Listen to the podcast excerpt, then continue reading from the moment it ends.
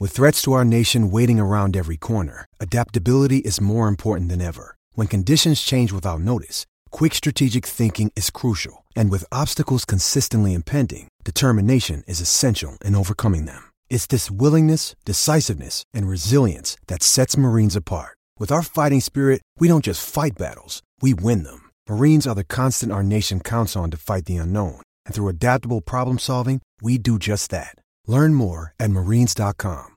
I read the most, uh, I retweeted, but I read the most uh, perfect Gen X tweet. It was like a, let's see, hang on, because I, I love out of this because this was just funny as hell. Yeah, I'm like a day and a half behind on my Twitter feed, so Okay, no, I mean it's just like, that's what travel will do for you. all right, here we go. As a Gen Xer, I am uniquely qualified to be an expert on Gen X. The core values of my generation is hostility to your favorite band. that gets better. To your favorite bands, your mom, your politics, and definitely those shoes. That's awesome. Further in the thread, like this, I loved everything about this thread. First off, they mentioned clove cigarettes later. Um, truly, the answer to all problems and conflicts from my generation is either whatever or you. Hmm. our, our means of bonding is shared disdain. Probably for you. Perfect.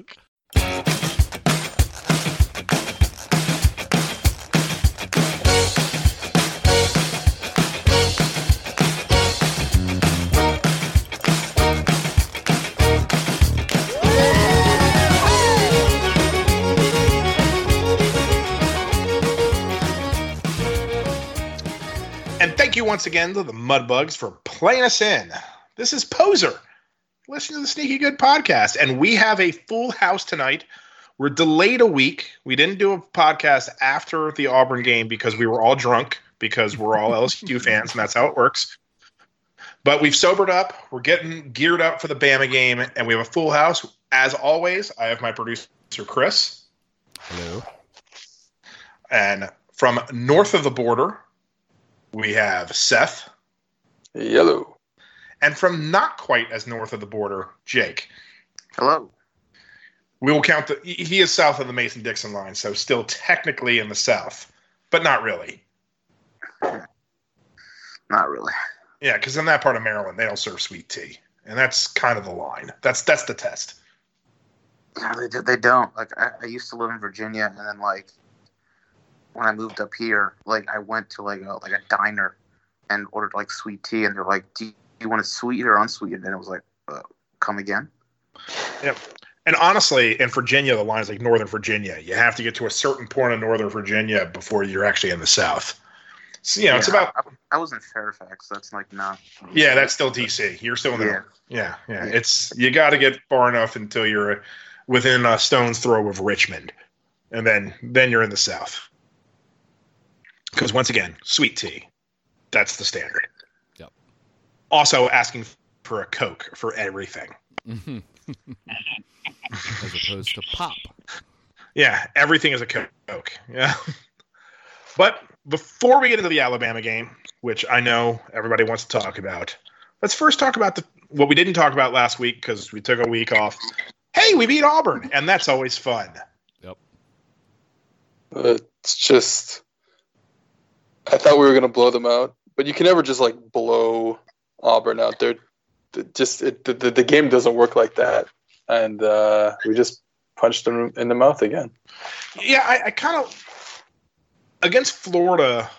I felt that Florida played their best game basically, and I wasn't too nervous at the half because I felt Florida was playing as well as they possibly could, and that was going to run out because teams just can't play above their baseline for so long. The Auburn game felt a lot different. It felt that Auburn dragged the game down into the mud, and LSU was playing below their baseline and that was mainly because Auburn was making them play below their baseline. And at the half, it really felt like LSU could lose that game. You agree, Jake? I never felt like they were going to lose.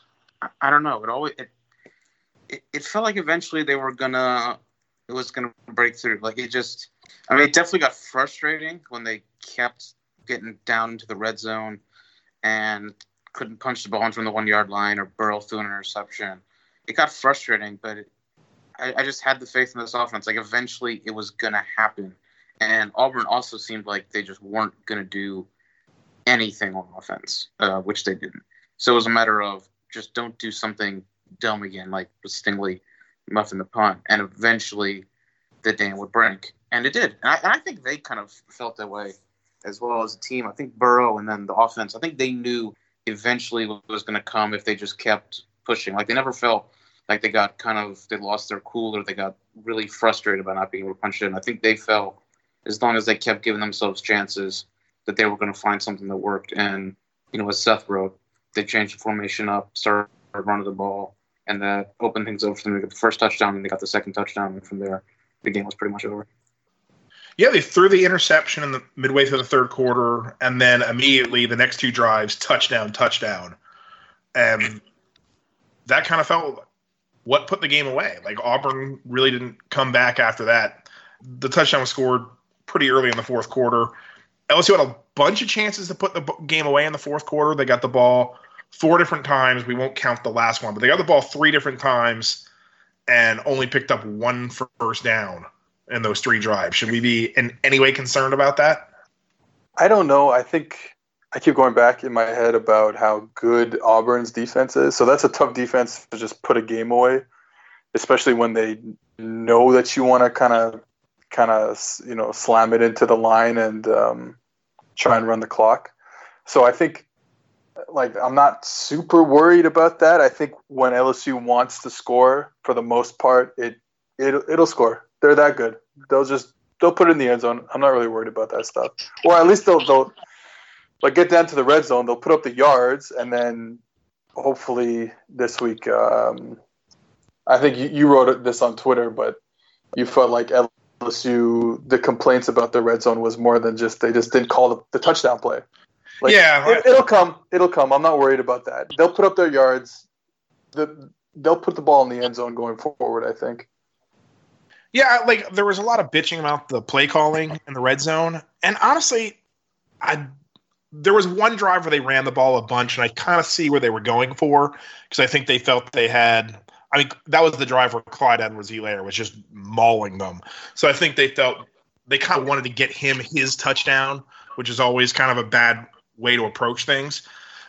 But even then, they you know they spread out wide. They threw the on fourth down. They threw the ball out wide and just couldn't. Ja'Marr Chase couldn't cross the goal line.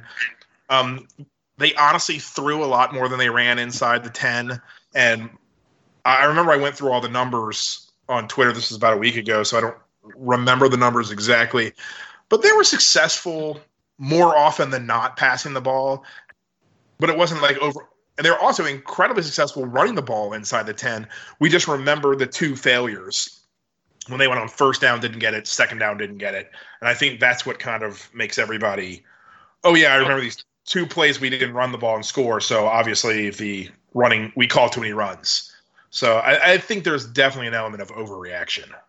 I also just find it hard to to critique too much of what uh, Joe Brady is calling because you know, you're going to get things are going to happen. You're going to get bogged down in certain times of the game. Unfortunately for LSU, the past two weeks, uh, sorry, the past two games, it's been the red zone. But like, I think Joe Brady's earned the benefit of the doubt that he could call a game properly. That okay, this happened. It was, I'm imagining a blip in the radar, but they'll get back to normal because he is such a good OC and they do have such a good offense so I, I'm I kind of have to give him the benefit benefit of the doubt at this point. Yeah, I, I think hey, it was eventually going to happen that LSU didn't score in the red zone, but even with failing to score once against Auburn. LSU is 43 of 44 in red zone, zone attempts. That's 97.73% scoring rate. That is the best in the country. And their touchdown rate, okay, they're a little bit worse. It's 77%. They're merely the 13th best red zone offense at scoring touchdowns inside the red zone. So everybody chill out. Jake? No, I I think you're right on that. I mean, this one I thought just running it. I think like run just running it straight ahead in short yardage. There's enough. We've seen it enough. There's enough data that we know like it's just not a smart play call. But every offensive coordinator does it. So it's like even the most, unless you're like Mike Leach, even the most spread happy systems will still try and run the ball in short yardage. And so like it is what it is. I don't like doing it, but it's gonna happen. I was like against Mississippi State, I think it was more luck, but like they dropped a touchdown pass. There was a blatant pass interference on Ja'Marr Chase in the end zone. I mean, even in this one, what I mean, they had a touchdown with Terrace Marshall and Ja'Marr Chase uh, had his own pass breakup. So, you know, fantastic like, defensive play. It really was. yeah.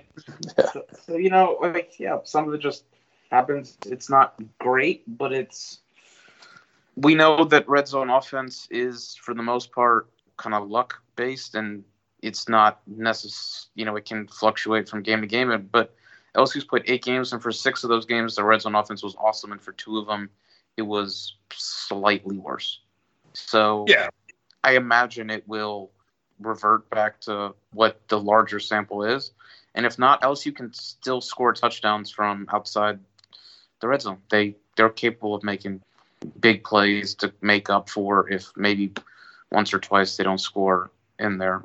I mean, against Alabama, I don't think you know field goals aren't going to win that game, in my opinion. So they have to be a bit more aggressive, and they're bogging down. That might be a bit more problematic. But I also would, I think they need to be more aggressive against Bama in the red zone this week. They can also, also, just score before they get to the red zone. Yeah, that's what. Yeah, yeah, but, yeah. which you know what? I think that we might see a couple of those this weekend. Always a good strategy to just score from 50 yards out.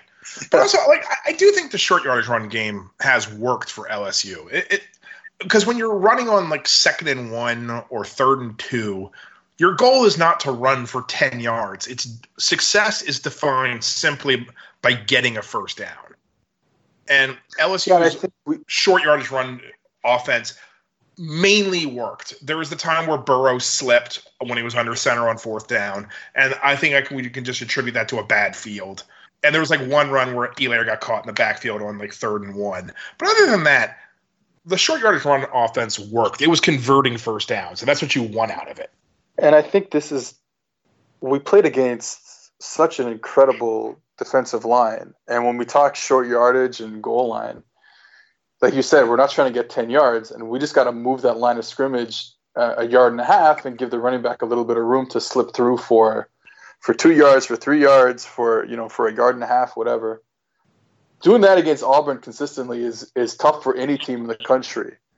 So, I, you know, I'm not like super worried. I think in years past against Alabama, we would definitely have that disadvantage again. But this year is a little different, so I'm not as worried going into uh, the next game and, and the next uh, in the coming weeks. And I think people forget that short yardage passing kind of failed in the game. There was a couple of times. This was one of the few times all season we've seen a receiver drop a pass. I think early in the game, Terrence Marshall dropped a third and two. Um, Ja'Marr Chase shockingly dropped a pass on, I think it was either second or third and short it happens. I, I, mean, I don't think it was like, hey, it's suddenly a bad call. And LSU is still a team that passes to set up the run. And the reason that Helaire has running lanes is because you have three or four wide receivers. You've spread out the defense. There's holes because the defense is stretched out horizontally across the field and vertically because they're worried about the deep routes.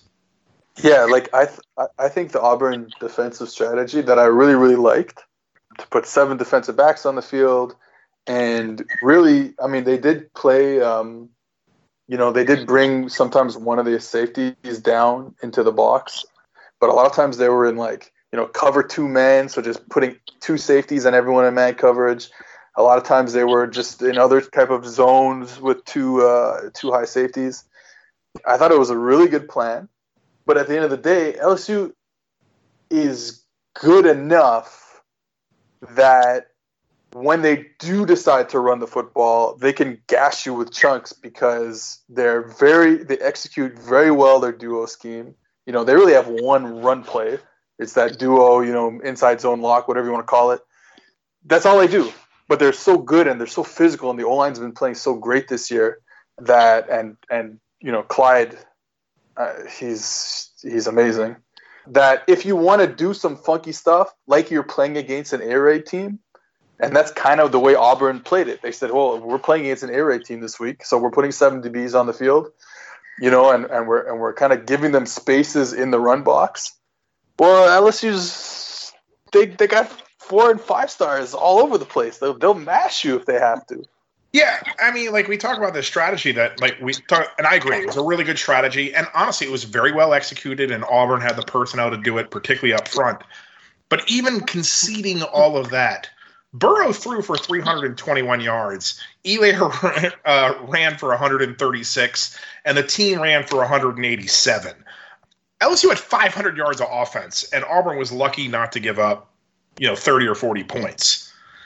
So, as much as we're we want to give Auburn credit for a great strategy and great execution of that strategy. LSU moved the ball up and down the field on them. So if Alabama, that's their strategy, I think you give LSU a second chance to play the same scheme. They're going to eat it alive.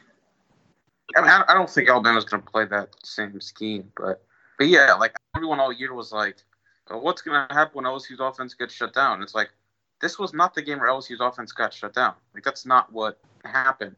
If you want to call it that, if you want to like say this was the game where it got shut down, a that'd be awesome because that means LSU's going to score 40 plus points the rest of the year, and b the defense only gave up 20 and seven of those were in garbage time, another seven were on a 30 yard field. So I mean LSU had the most yards per play that anyone's had against Auburn all year. The most Auburn had given up was 5.6 yards per play against Texas A&M, and LSU had six, and they had just given up. They had come off giving up 3.4 yards per play the week before. Granted, that's Arkansas, but like even against Oregon, um, who's probably the second best offense that Auburn played, Oregon had 4.8 yards per play against Auburn. LSU had 1.2 more yards per play, which is a significant gap. So LSU's offense played really well, and well, Auburn's scheme, like Auburn's scheme works because it's just that LSU's offense is so freaking good that that's what works against LSU's offense is holding them to six yards per play and forcing turnover on downs or stops in the red zone. Like that is success against this LSU offense. So, yeah, like they played very well, but I mean, it, it says more about LSU's offense that that game was playing very well than it does Auburn's defense.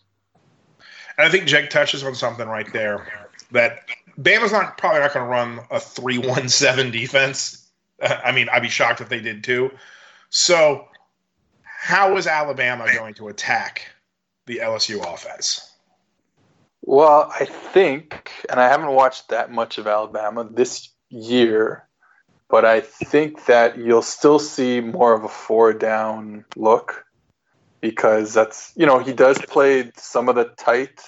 I mean, they call it mint over there, but you know he does play some of the tight that we're used to at uh, LSU that Aranda runs. You know, where it's like three guys clogging the middle and one kind of edge rusher. You know, in our case, it's this year it's Chaisson. So th- those those fronts are great if you're playing against a team that's even, you know, 50-50 running the ball on early downs. LSU is not 50-50 running the ball on early downs. They're going to throw it all over the place and they're going to throw it down the field. So I don't know if you want to live in that front and really take away an edge rusher. And we've talked we've talked about this with on the LSU side about only having one edge rusher on the field. So I don't see Alabama doing that that means I do see them more in a true, you know, 40, four down, two edge rushers on the field type of situation. And that's kind of what Alabama's done a lot to us in the past. And what they kind of do is they say, well, we're going to get pressure with four. We are going to stop the run with four. I might be talking out of my butt here right now, but I don't even think they run a lot of stunts. You know, on, on early downs. When it's, when it's third down, things change up. But on, on the first down and second down, they don't run a lot of stunts and blitzes and stuff like that. They just play it, and by just playing it, they've kind of dominated LSU because we can't block them. I think we can block them this year. So I think that all of a sudden that tilts back in LSU's favor. But with that said, they are still gonna try, I think, to play with four down. Probably still stay with two linebackers, but even that, they'll protect the will linebacker with uh, a safety over top. So you know they'll play coverage. You know they'll play two high. They'll play coverage, like they they I think they've always done. But if they do that, I think LSU has a better chance than they they've had to score points on them since uh, since we scored 30 on them in what 2007 or whatever it was. Yeah, something like that. Here comes the other question: How good is Bama's defense? Like right now, um, clearly Bama doesn't have a bad defense. I don't even want to get into a topic of that they're overrated or something like that. But Alabama currently ranks third in the SEC in yards per play allowed at 4.5. And Auburn is at 4.75. They're in fifth. So they're pretty close, but Alabama's slightly better. But upon saying that, Alabama has not played a single offense in the SEC ranked in the top half of the conference in yards per play. So probably the best offense they have faced all year is Texas A&M. And A&M scored 28 points. Ole Miss scored 31. South Carolina scored 23. So is this Alabama defense, which does have a lot of talent, is it better than Auburn's defense? And is it capable of, of shutting down the LSU offense? No. I don't think any off- I don't think any offense is capable of shutting down the LSU. Any defense is capable of shutting down the LSU offense. But to do it, you need a crazy great kind of defense that's got pros all over the field, which is what Alabama has had for the last four years, essentially. Like to me, this is more of a 2013 and 2014 kind of Alabama defense, which had lots of very good players, but it didn't have this doesn't have Reuben Foster and Jonathan Allen and A'Shawn Robinson or Quinn Williams or any of those guys. LSU hasn't been able to block Alabama as like their defensive unit as a whole, but the real issue has been that like Jonathan Allen or Quinn Williams just freaking destroyed them. That was essentially the problem they had. And there is not one of those guys on that Alabama defensive line. They're very good players, but Alabama does. I don't think Alabama has a first team SEC defensive lineman. I don't know when the last time that was, but I venture to guess it's been a long time. And then I mean the second, like the secondary is the strength of that team. Surtain and Diggs are two great cover guys, but you're not going to have enough cover guys to stop LSU's offense. Like I don't know who their like I think their third cornerback is Shyheim Carter, who's a good player. I don't think he's good enough to stop Terrace Marshall. And as good as Surtain and Diggs are, I don't think they're better than Jefferson and Chase are. So, like, it's a question of like, is it like, I mean, like, is LSU going to go up against Alabama and have like the same problems that they have had for you know however many last year? A, I think I mean the scheme plays some into that as well. LSU is not running their head right directly into a steel pole. They're getting guys in space and they're running a, a better scheme that's has a better chance of attacking Alabama or any elite defense. And but secondly, the talent level that LSU has on the offensive side of the ball, I think is better than Alabama's, and I think Alabama's strength goes right on LSU's strength, which I in college football in 2019, I think when it's strength on strength, you kind of give the edge to the offense. So this is a very good Alabama defense, but I don't think very good defense stops LSU's offense? I think they're, like you said, I think they're really good on the outside, but there could be some wiggle room on the inside. And uh, so you look at a guy like Thad Moss against the two young linebackers, that could be a real matchup issue for Alabama. Like I said, I, I agree with you. Like, hey, the two corners are really good, but so are our two guys on the outside if Jefferson plays inside, I think he can dominate Shyheim Carter. Even though he's even though he's a good player too, I, I really like him. But getting the matchups against the two young linebackers is going to be super important, and we definitely have a matchup advantage with Thad Moss against against a bunch of people, but but definitely those two uh, you know the two the two freshmen, right? The two linebackers. Yeah. Like, Yeah, their linebackers so I Yeah, think yeah. not coverage. I, I don't know if any linebackers are necessarily great in coverage against like LSU's receivers. Like especially these guys are not very good in coverage. I think what's different is like we're used to Alabama not only having some superlative players on defense at getting into the backfield, they have a lot of them. Like if you think of like a traditional Alabama team, they have like three or four guys in the top 10 in tackles for a loss. Like last year, you had Quinnen Williams, he had 19 and a half. That was second in the conference. But then Isaiah Buggs, Anfernee Jennings, both uh, were in the top 10. Christian Miller was knocking on the door of the top 10. I mean, Dylan Moses had 10 TFLs. I mean, this was a defense where you just kept, not only do they have elite guys, they just kept coming at you in waves. You look at this year, you have Terrell Lewis. He's second in the conference right now in t- uh, TFLs. Uh, he has nine right now, which is good, but it's not quite, you know, the crazy numbers we've seen in the past. And after that, like Anfernee Jennings, he's clean to the top 10. And then the next guys, it's, you know, it's once again, it's the freshman. It's, uh, what, um, it's Lee. Uh, Shane Lee is down there with uh, five and a half TFL, which is, I mean, he can create pressure, but he's not a guy that you're scheming around.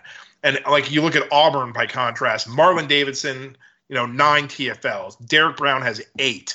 KJ Britt has seven and a half. The uh, Auburn comes at you in just, I mean, they have elite guys at getting and creating pressure in the backfield. And Alabama has Terrell Lewis and maybe Anfernee Jennings, and that's about it really on the elite level. T- Terrell Lewis is an elite, like an elite pass rusher. I mean, he's he's fantastic. But LSU's issue kind of hasn't been a guy like him, who's more of like a designed pass rusher, someone whose job is to get after the quarterback. Their issue has been kind of, as I said, it's been the interior that just blows plays up. Like, Yeah, both those guys are linebackers. Like, I mean, Yeah. both Lewis and Jennings are both. Line- they don't have a defensive lineman who blows stuff up, which is really weird for an Alabama team. We're used to them having space eaters in the middle who just dominate the interior of the line.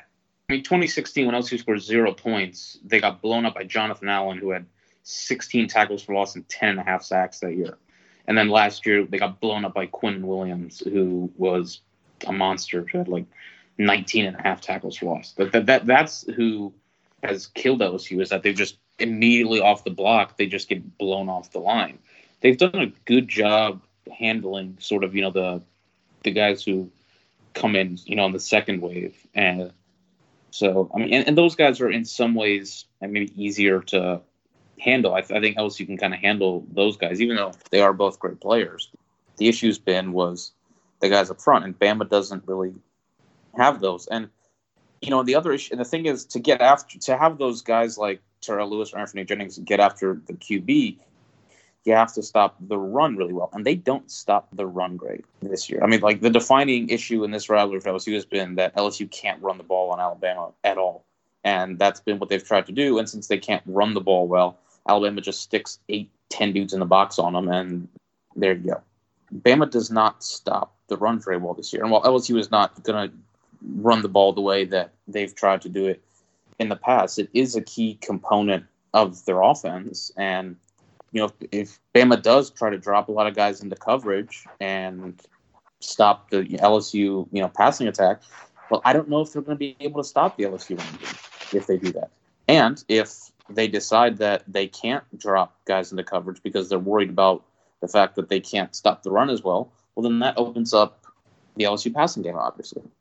So I think they've got, they have kind of sort of pick your poison kind of issues on defense this year that they basically haven't had in at least half a decade. Yeah, I think what's concerning for Bama, at least, and I know this is look, they're still a very, very good team. So when you're talking about flaws about Bama, you Yeah. need to take it in context. But normally you're looking at, hey, they have amazing stats against subpar competition, and you're trying to say, okay, how much of this is real and how much is this? They're just awesome and they would dominate anybody. This year they have pretty good stats against subpar competition, and that's when I start thinking schedule plays more and more. We, we've we've talked about this before with LSU's offense. There comes a point where you're just awesome. I mean, if you're just lighting people up, you're good. but if you have just you know really good numbers, but not like eye popping numbers, it starts to become okay. How much of this is a schedule effect? And I'm not saying Alabama's a fraud because they're not. They're a very good team. But at the same time, they have not played anything remotely near LSU's offense. Yeah, and I think what Jake's saying about the interior pressure is super important because not only was it interior pressure, it was interior pressure, like just in the passing game, it was interior pressure, like right off the ball. I mean, it was snap, and then Quinnen Williams was in the backfield. So, because I think that Joe can navigate, like, I don't know what it's called, but like regular pressure where it's like, okay, something's not open right away and he's got to go to a second or third progression. He's obviously navigated that stuff to a level that's beyond anyone's ever done in the past. I heard today that his passer rating, which is not the greatest stat, but it's useful for us right now, under pressure is an NFL perfect 158.3. That's like not you're not supposed to be that good under pressure. The difference is again going back to what Jake's saying is if that pressure is immediately in your face because it's interior guy, you know, doing doing a swim move right off the snap, that's a problem. So if we can control that, which I think we can this year, then Joe is going to be fine to just kind of, you know, he, you, you see the way he kind of just moves weird in the pocket. He, he flips his hips, flips his shoulders, always trying to find that little void of space there. He's so good at it.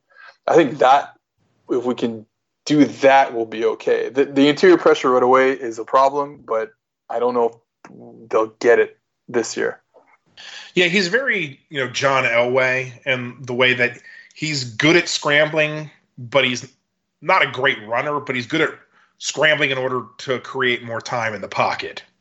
Like he's just giving himself that extra second. Like I, I, think his best scramble of the year is you know the Texas game where he stepped up in the pocket and then hit Jefferson. I mean, he just finds that little bit of space in order to give himself that second. And this is where we give credit to the LSU offensive line. They look a lot better than they have over the past, you know, five or six years. Um, LSU's offensive line has been the weak link of this team, and they. I, I don't want to say that they're an elite offensive line this year, but they've definitely been capable, and they have held their own against some very good units. Florida and Auburn have great defensive lines and yeah, they both got their sacks, they got their tackles for loss, but it wasn't like we're talking about snap, boom, they're in the backfield. Uh, it was like a expected amount of pressure. And I, I, think that is a big difference for LSU and a huge win if they can if they can give Burrow just that second or two. And Alabama's defensive line is not the monsters we're used to them being. That I think is the biggest factor in this game. Yeah, I mean Auburn. I mean, in early, like in the first kind of quarter, there was a few where like Derrick Brown blew Damien Lewis off the ball a bit, but from there after that, it was basically yeah, basically as you said, you know, pressure that just kind of happens. Like pressure is going to happen, especially when you have those good players, and so that's I mean that, that that you can deal with, and Joe is particularly good at at dealing with that.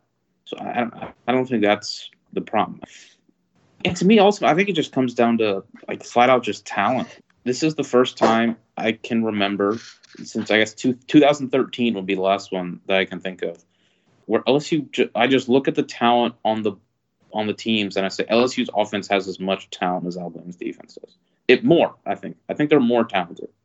And at the end of the day, that's kind of you know you can talk about scheme as much as you want, and it obviously plays a part. And you can talk about the plays, but if you have the dudes, that's what makes the difference. And LSU, I mean, the biggest issue LSU had ultimately was that a they didn't have the linemen who could block Alabama's defensive line. This year, they have a very good offensive line, and Alabama's defensive line is down a bit. So I think they should be able to block them. And then on the outside, you know, you can talk like you can talk as much as you want about well, LSU kind of didn't make great use of their receivers possibly true. I don't think any of those guys in the past, since Beckham and Landry, were as good as these three dudes are. And you know, I mean, the one place where they aren't as good is running back, but then I mean, they're just so far ahead at quarterback. So that's the thing is they just the players on this offense are fantastic and they are so talented, and I think they are probably more talented than Alabama's defense. Now, where I think Alabama you- has- Sorry, I'm sorry, where Alabama has the advantage is probably when they have the ball on offense. LSU's defense started off kind of questionable. A lot of it was due to injuries, but they've come on a lot like recently. They're near the top of the conference in a lot of ratings. How worried are we about the Alabama offense, Tua, and that group of receivers, which is every bit as good as LSU's group? uh, look, they're gonna move the ball. There's there's Mhm. no doubt they're gonna move the ball. But I think that the weakness with Alabama is just oh man, I hate to say this, but if you could just tackle them and make them drive, y- you could figure out ways to get stops. But if you let them catch bubbles and take them 60 yards, it that's tough, man. You're you're just you know gonna be in for a long day if that happens. That's what they do to teams, right? I think it's like their YAC is something like you know for all their receivers or all their pass catchers, it's something like nine per catch. So it's like they catch it and they run a ton of bubbles, a ton of screens, all that stuff that LSU doesn't run. And they break tackles and they go and they outrun you. You know, it's not even necessarily that they're breaking tackles; they're just outrunning your angles and stuff. So if LSU can just make a few tackles and keep those um, 15 yard, 20 yard runs to to you know five yard runs, I think that just changes the whole thing because they're going to score. When they want to call a drop back pass, Tua is good enough to find an open receiver. So like they're they're good enough to do that, but you can't give them free yards by just not tackling on a bubble, you know? And you know, I know people have talked about LSU's tackling problems this year, but in the SEC, LSU has allowed 27 plays from scrimmage that are 20 yards or longer, which ranks fourth in the SEC, which is pretty good ahead of Alabama. But if you look at 40 yards, which is you know beyond big play, those are just like super huge plays. LSU's allowed six, which is right about the middle of the conference. This is where you want to be. Alabama, all season long on defense, has allowed one play of 40 plus yards. That is a defense that does not beat itself. LSU's offense isn't, I mean, like big play kind of oriented, which I guess might be like the one kind of positive. Like LSU doesn't have a lot of 40 plus yard plays. They have, I think, a heck of a lot of like 20 plus yard plays. Like that's what they do super well. Yeah, like Bama is first nationally in like average yards after catch. Like in terms of like the average, like if there was like the average they have, their average YAC is first in the country. And I mean, it's that's yeah. I mean, it sounds simple. Yeah, like that's I mean, that's really what they do. I mean, like the only interesting thing, I guess, to me is Jerry Jeudy is only averaging 13.1 yards per catch this year, which I find maybe odd a bit. DeVonta Smith's got like 17, which is not surprising, and Henry Ruggs has a whopping 20 yards per catch, which is ridiculous. Jaylen Waddle's isn't great either, but that dude is so fast. You know, I mean, they got four receivers. They have four awesome receivers. So, like, that's it's it's just ridiculous. Like Jaylen Waddle being your fourth best receiver shouldn't be allowed to happen. yeah, like they're gonna score. I mean, I think that's the thing is is LSU's defense good enough to stop Alabama? No, like no one really is.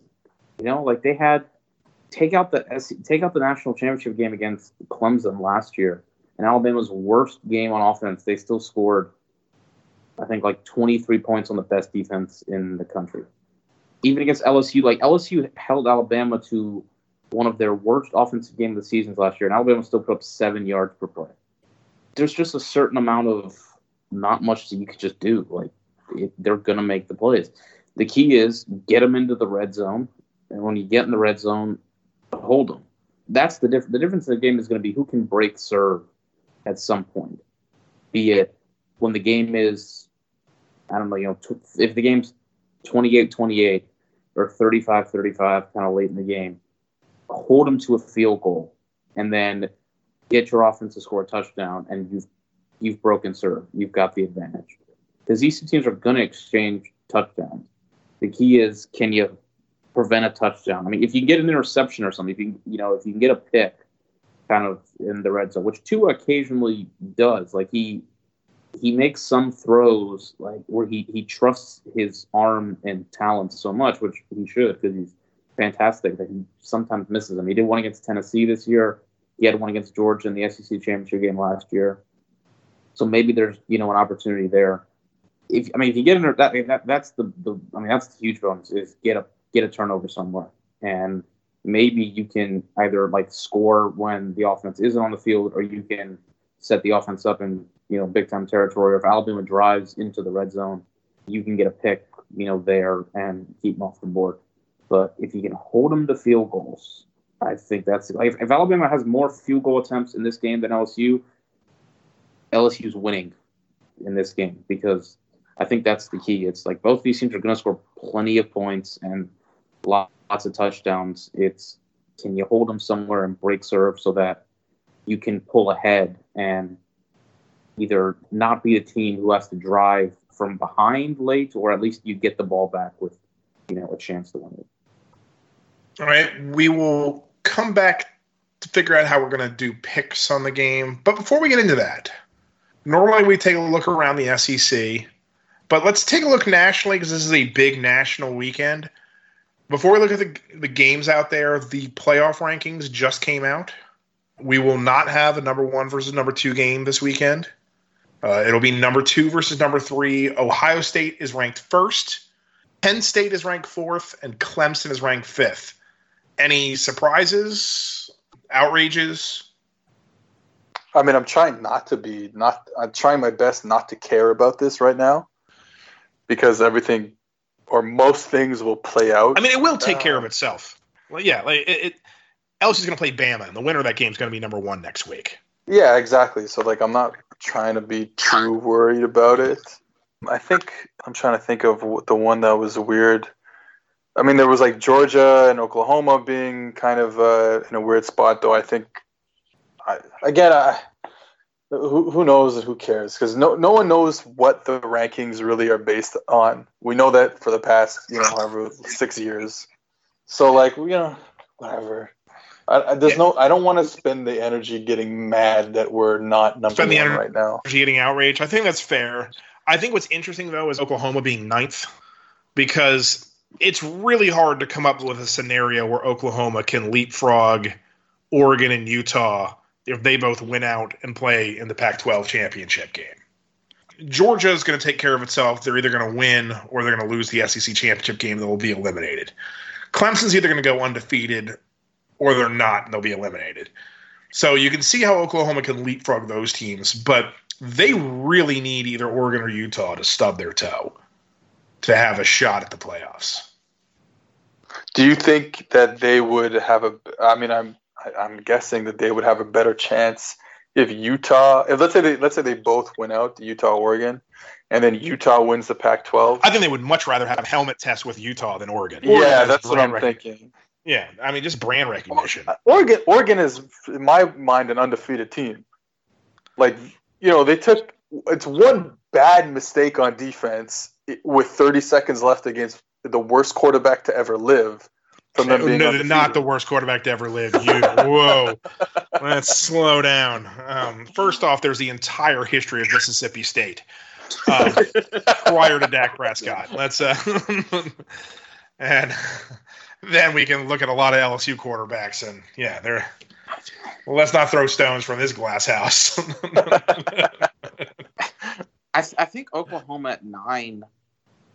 I don't want to like put everything around the idea that LSU or Alabama is going to still get in if they lose one game, but I think that helps them a lot because to me, I look at it this way: like Oregon right now has like no other Pac-12 teams besides Oregon and Utah are ranked in the top 25, and Utah didn't play anyone out of conference, and Oregon played Auburn, and they lost, and so and I don't know if the way the Pac-12 is just going this year, I just keep thinking it's it's gonna like cannibalize itself, continue to cannibalize itself, and I don't know who can move into the like this the team with the second fewest losses in the Pac-12 outside of Oregon and Utah is Arizona State, who's five and three.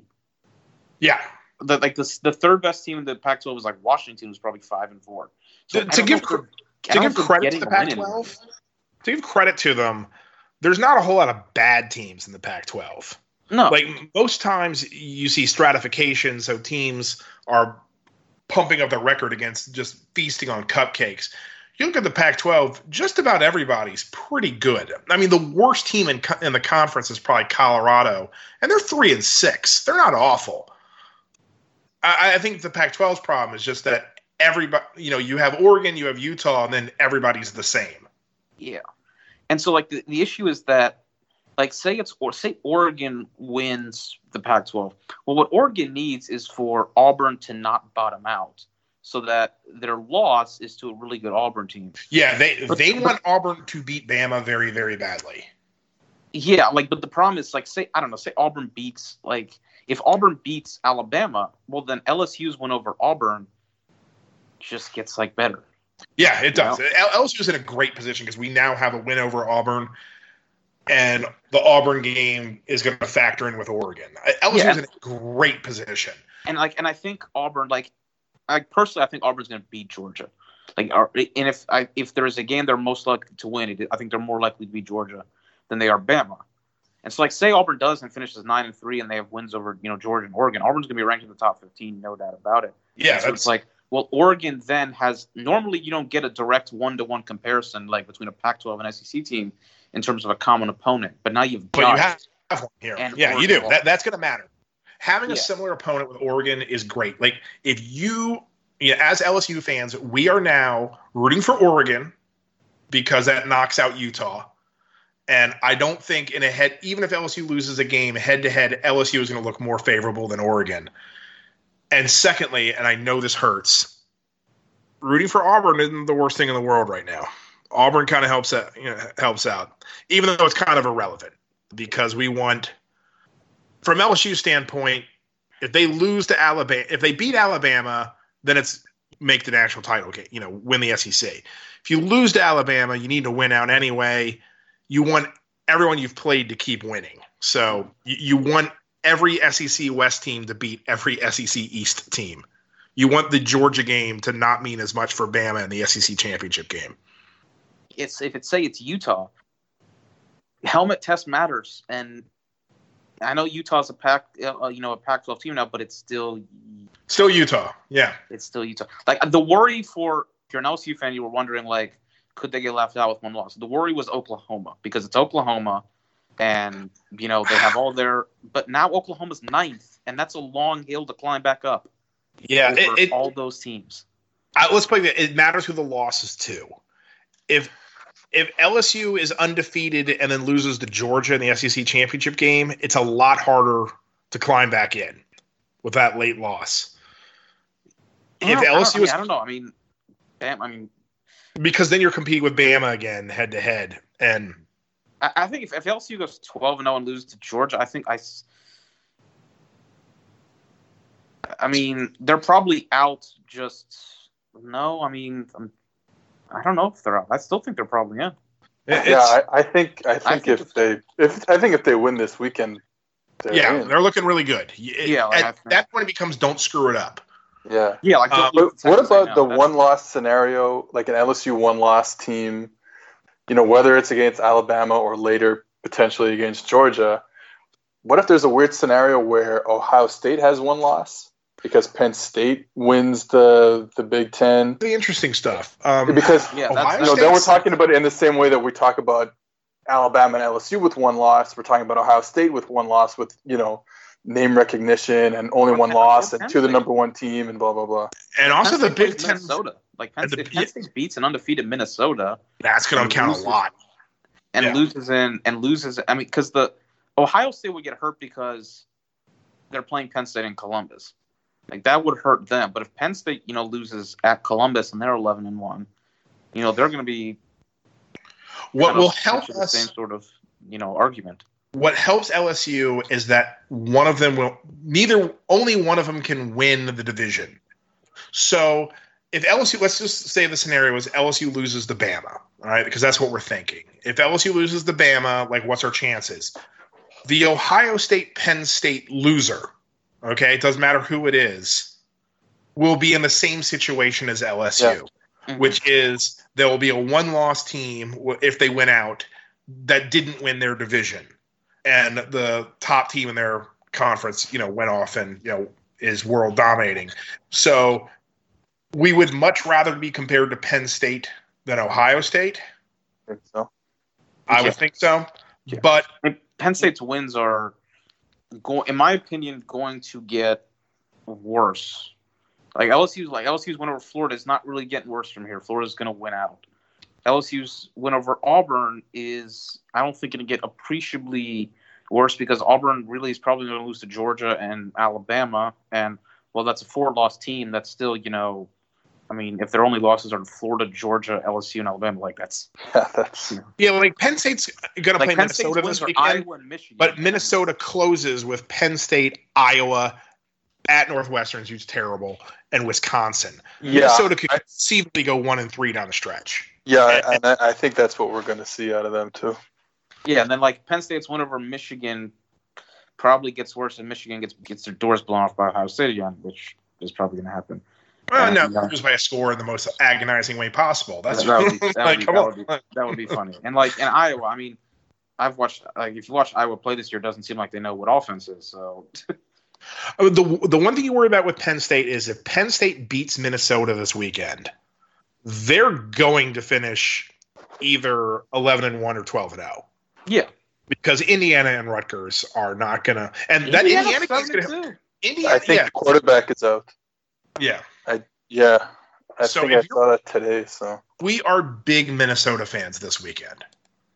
If Min- I mean, look, a you should root against Penn State in general. well, yeah, that, B, yeah, two Marylanders on the line. Even before the scandal, we hated Penn State. yeah, like, you know, like you should root against them in general, but also root against them because it helps LSU. Yeah, I, I mean, this is probably Penn State's biggest chance to lose outside the Ohio State team. It's it's smooth. I don't want to say smooth sailing. Indiana is frisky, but as an LSU fan, go Gophers. You know, row the boat. We really need this one. I mean, not really, but we need it. Yeah, every little bit, every little bit helps when you're kind of dealing with that, you know, scenario.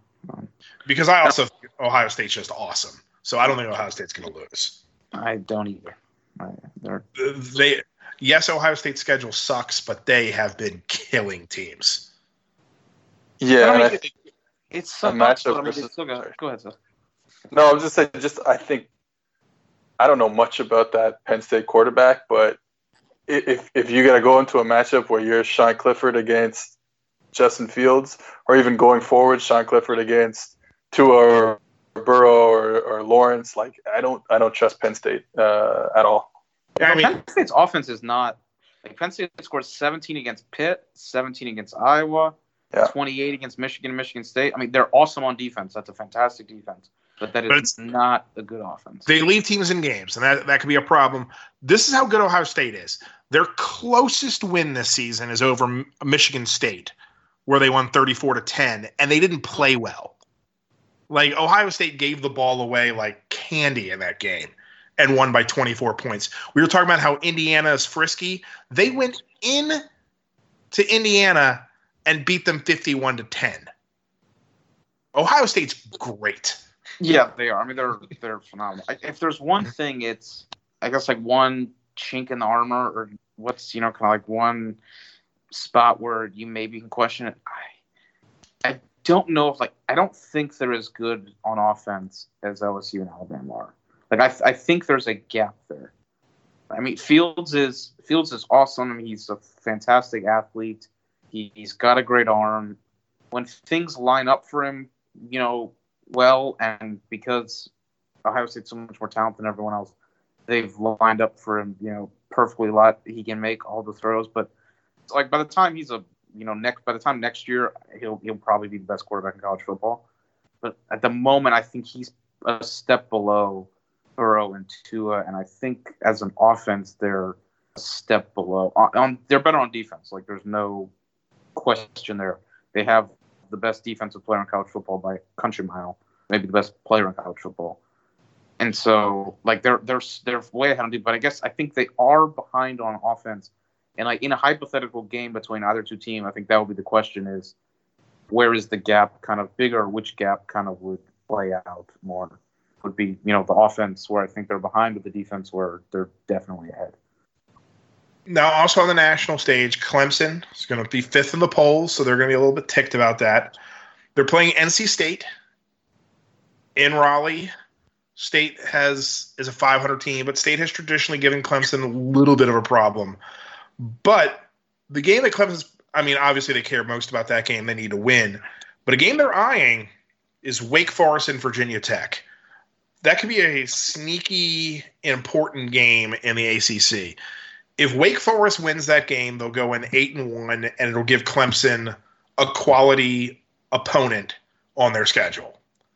If Virginia Tech wins that game, Virginia Tech will, con- believe it or not, control their own destiny in the ACC ra- race. And that would be a nightmare scenario for Clemson to be playing Virginia Tech in the ACC Oh, I mean- championship game. Who who doesn't control their own destiny in the ACC? Yeah, That's true. But Virginia Tech could could control Yeah. their own destiny, destiny and sabotage Wake Forest, which right now is looking to be Clemson's best win. to me, it's though it's like if Clemson wins out, a it doesn't matter who they beat because they're going undefeated, and Yeah. not leaving out on a team. And if they don't, like, is a Wake Forest win really going to be the difference between Clemson getting left out and No, they're- They're out. Uh, Yeah, if Clemson loses, I just, I just, to me, it's like, eh, if a, if I mean, if they lose, it'd be like a awesome for Wake Forest. You know, this is shaping up to be like the second best Wake Forest team ever. You know, hey, they won an ACC championship under Jim Grobe. yeah, like that's that's that's the best one. That's the best one. best Wake Forest team. Also, like what the fun thing with Wake, like every time Wake Forest is good, every coach in the ACC gets fired because it's like, okay, if Wake Forest is winning, why aren't you winning? yeah, no, I think that's, that's that's generally what happens. Like if, That- if Wake Forest beats Clemson or something, like people are going to start losing their jobs in the ACC. Um, right. but yeah, like I, I just don't think it's going to like make a real difference either way. If they win, I mean, and they'll probably win because they're Clemson. Then they're getting in, and if they lose, I mean, I or if like if they lost somewhere else and beat Wake Forest, I just I don't, I don't think a Wake win is like the tipping point for them to like get them in. Like I don't I don't I don't think see the committee saying like because they had that one win over Wake, you know, that got them in. they're Yeah, I mean they haven't put the committee hasn't put a group of five team in even with even undefeated. So a one loss Clemson team, I mean, that might be tough. yeah, they, they will not have the resume if It's just, it's just Yeah. not there. That was defending a, champ. sorry, that was a as- bad even as defending champ. Yeah, I, I know. I, I heard it was a group of five, but uh, it, it's a bad conference this year. Like, because I think the Pac-12 is salty. I just think every team is good, and they're kind of cannibalizing each other. The ACC is just bad. It, it's, it's weird. It, it's So bad. I, I can't define why I think one is good and one is bad, but I, I think it might be the condition that I'm in when watching the games because I watch Pac-12 after dark. You know, after a full day of imbibing, and I tend to watch ACC games as you know the opener at 11 a.m. clear-eyed and sober. There's just something about watching an ACC game. Like They're bad. I mean, Oh, yeah, I mean they're bad, but it's like at like twelve o'clock, and it's like you're watching the game. I don't know. They're just so dumb. I don't know. The Pac-12 games, weirdly in a way, are kind of like yeah, normal yeah. sort of I, games. I think what it is is that Pac-12 is the Pac-12 is fun. Like they can score a little. There's some teams that play some defense. You know, like like Yeah. hey, I don't know if it's like fun, but like there, it's just like a normal kind of level of whatever. That you watch the ACC, and it's like, oh my god, like what are these teams doing? yeah, it's Like it's like they're so dumb. so like yeah. it's like Virginia is like the best team in the ACC Coastal probably, and they scored nine points against Miami. Yeah, that's that's awful. They, oh God, their quarterback just goes through phases of just like forgetting how to play. Like Miami lost to Georgia Tech. Like Miami beat Virginia, and then the next week lost to Georgia Tech. So you know, we are still open to the possibility of an all SEC, all Big Ten uh, college football playoff. I just want to throw that out there as a possibility of LSU, Alabama, Penn State, Ohio State. Wouldn't that be? If you wanted expansion, that's your there's your ticket. But we turn our attention back to the LSU Bama game. Jake first, how do you see the game going? If you're if you're a person who is like I can't pick LSU to win until I actually see with my own eyes, I don't blame you one bit. Like I I, I totally get that. Like I, honestly, like I'm the same way. Like I, I I feel like I can't like bring myself to, pick them to win because it just hasn't happened. And the last couple years, it's felt it's either not been closer. It felt like they were just kind of like toying with us. But like when, when I just look at this matchup, I just it feels like we should win. Like it, it just it feels like things line up, and not just in like sentimental fate kind of way. Like this is the year, you know, we're eight zero, oh and like it's got to happen. It's we've got we've got an amazing offense. I don't really think that they can. I don't think they have the answers on defense the way that they did in the past to stop us on offense. And I, I, I think the game's going to come down to a turnover somewhere, or it, who can kind of break serve. And it's I don't know. I, I got a feeling like if, if I need someone defense to, on either side, a defense defender to make a play, I think I, I'd go with Derek Stingley to pick off Tua and do something for the LSU defense. So I can't like bring myself like to say we're going to win necessarily, but like as kind of just the last couple weeks, it's just been building me. Like I think we're gonna win.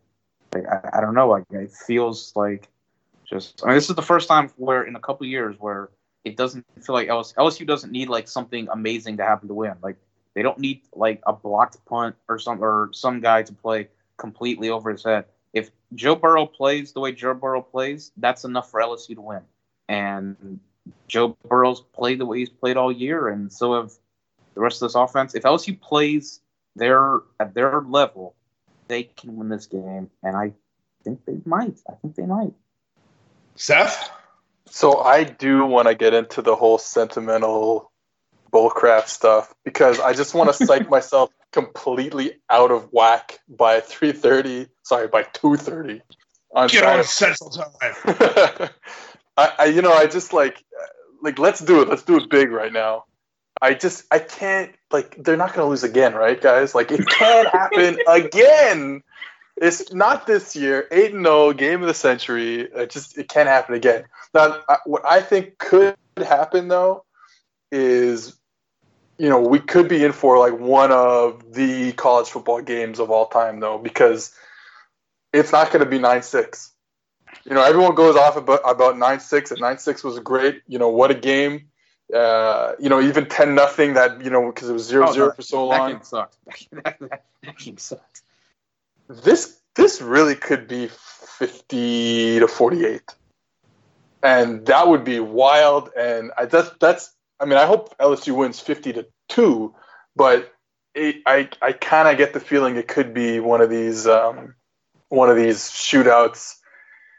You know, I was thinking about it after watching SMU and uh, Memphis last week. I was like, it could be like an SMU Memphis type game, but oh, it just happens to be number one versus number two, LSU Alabama. So that's I, I kind of it could be that one. I'm just psyched up. I just I don't know if I can go and live. My, I just want to be put into a coma for the next three days until it happens. I cannot cannot wait. No, I mean it's a big game, and I'm excited for it because it's a big game. I think the mental stuff of the losing streak matters more to us than it does to the players. Most of these guys were in high school when this stuff was happening, or even middle school. Oh my god, we're been, a old. lo- it's been a long time. It has been a long time, but also it's like I just don't think they care that much. I mean, you think Joe Burrow cares what happened in 2016?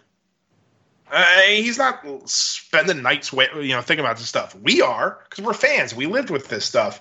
I think it gets blown out of proportion because we care about it.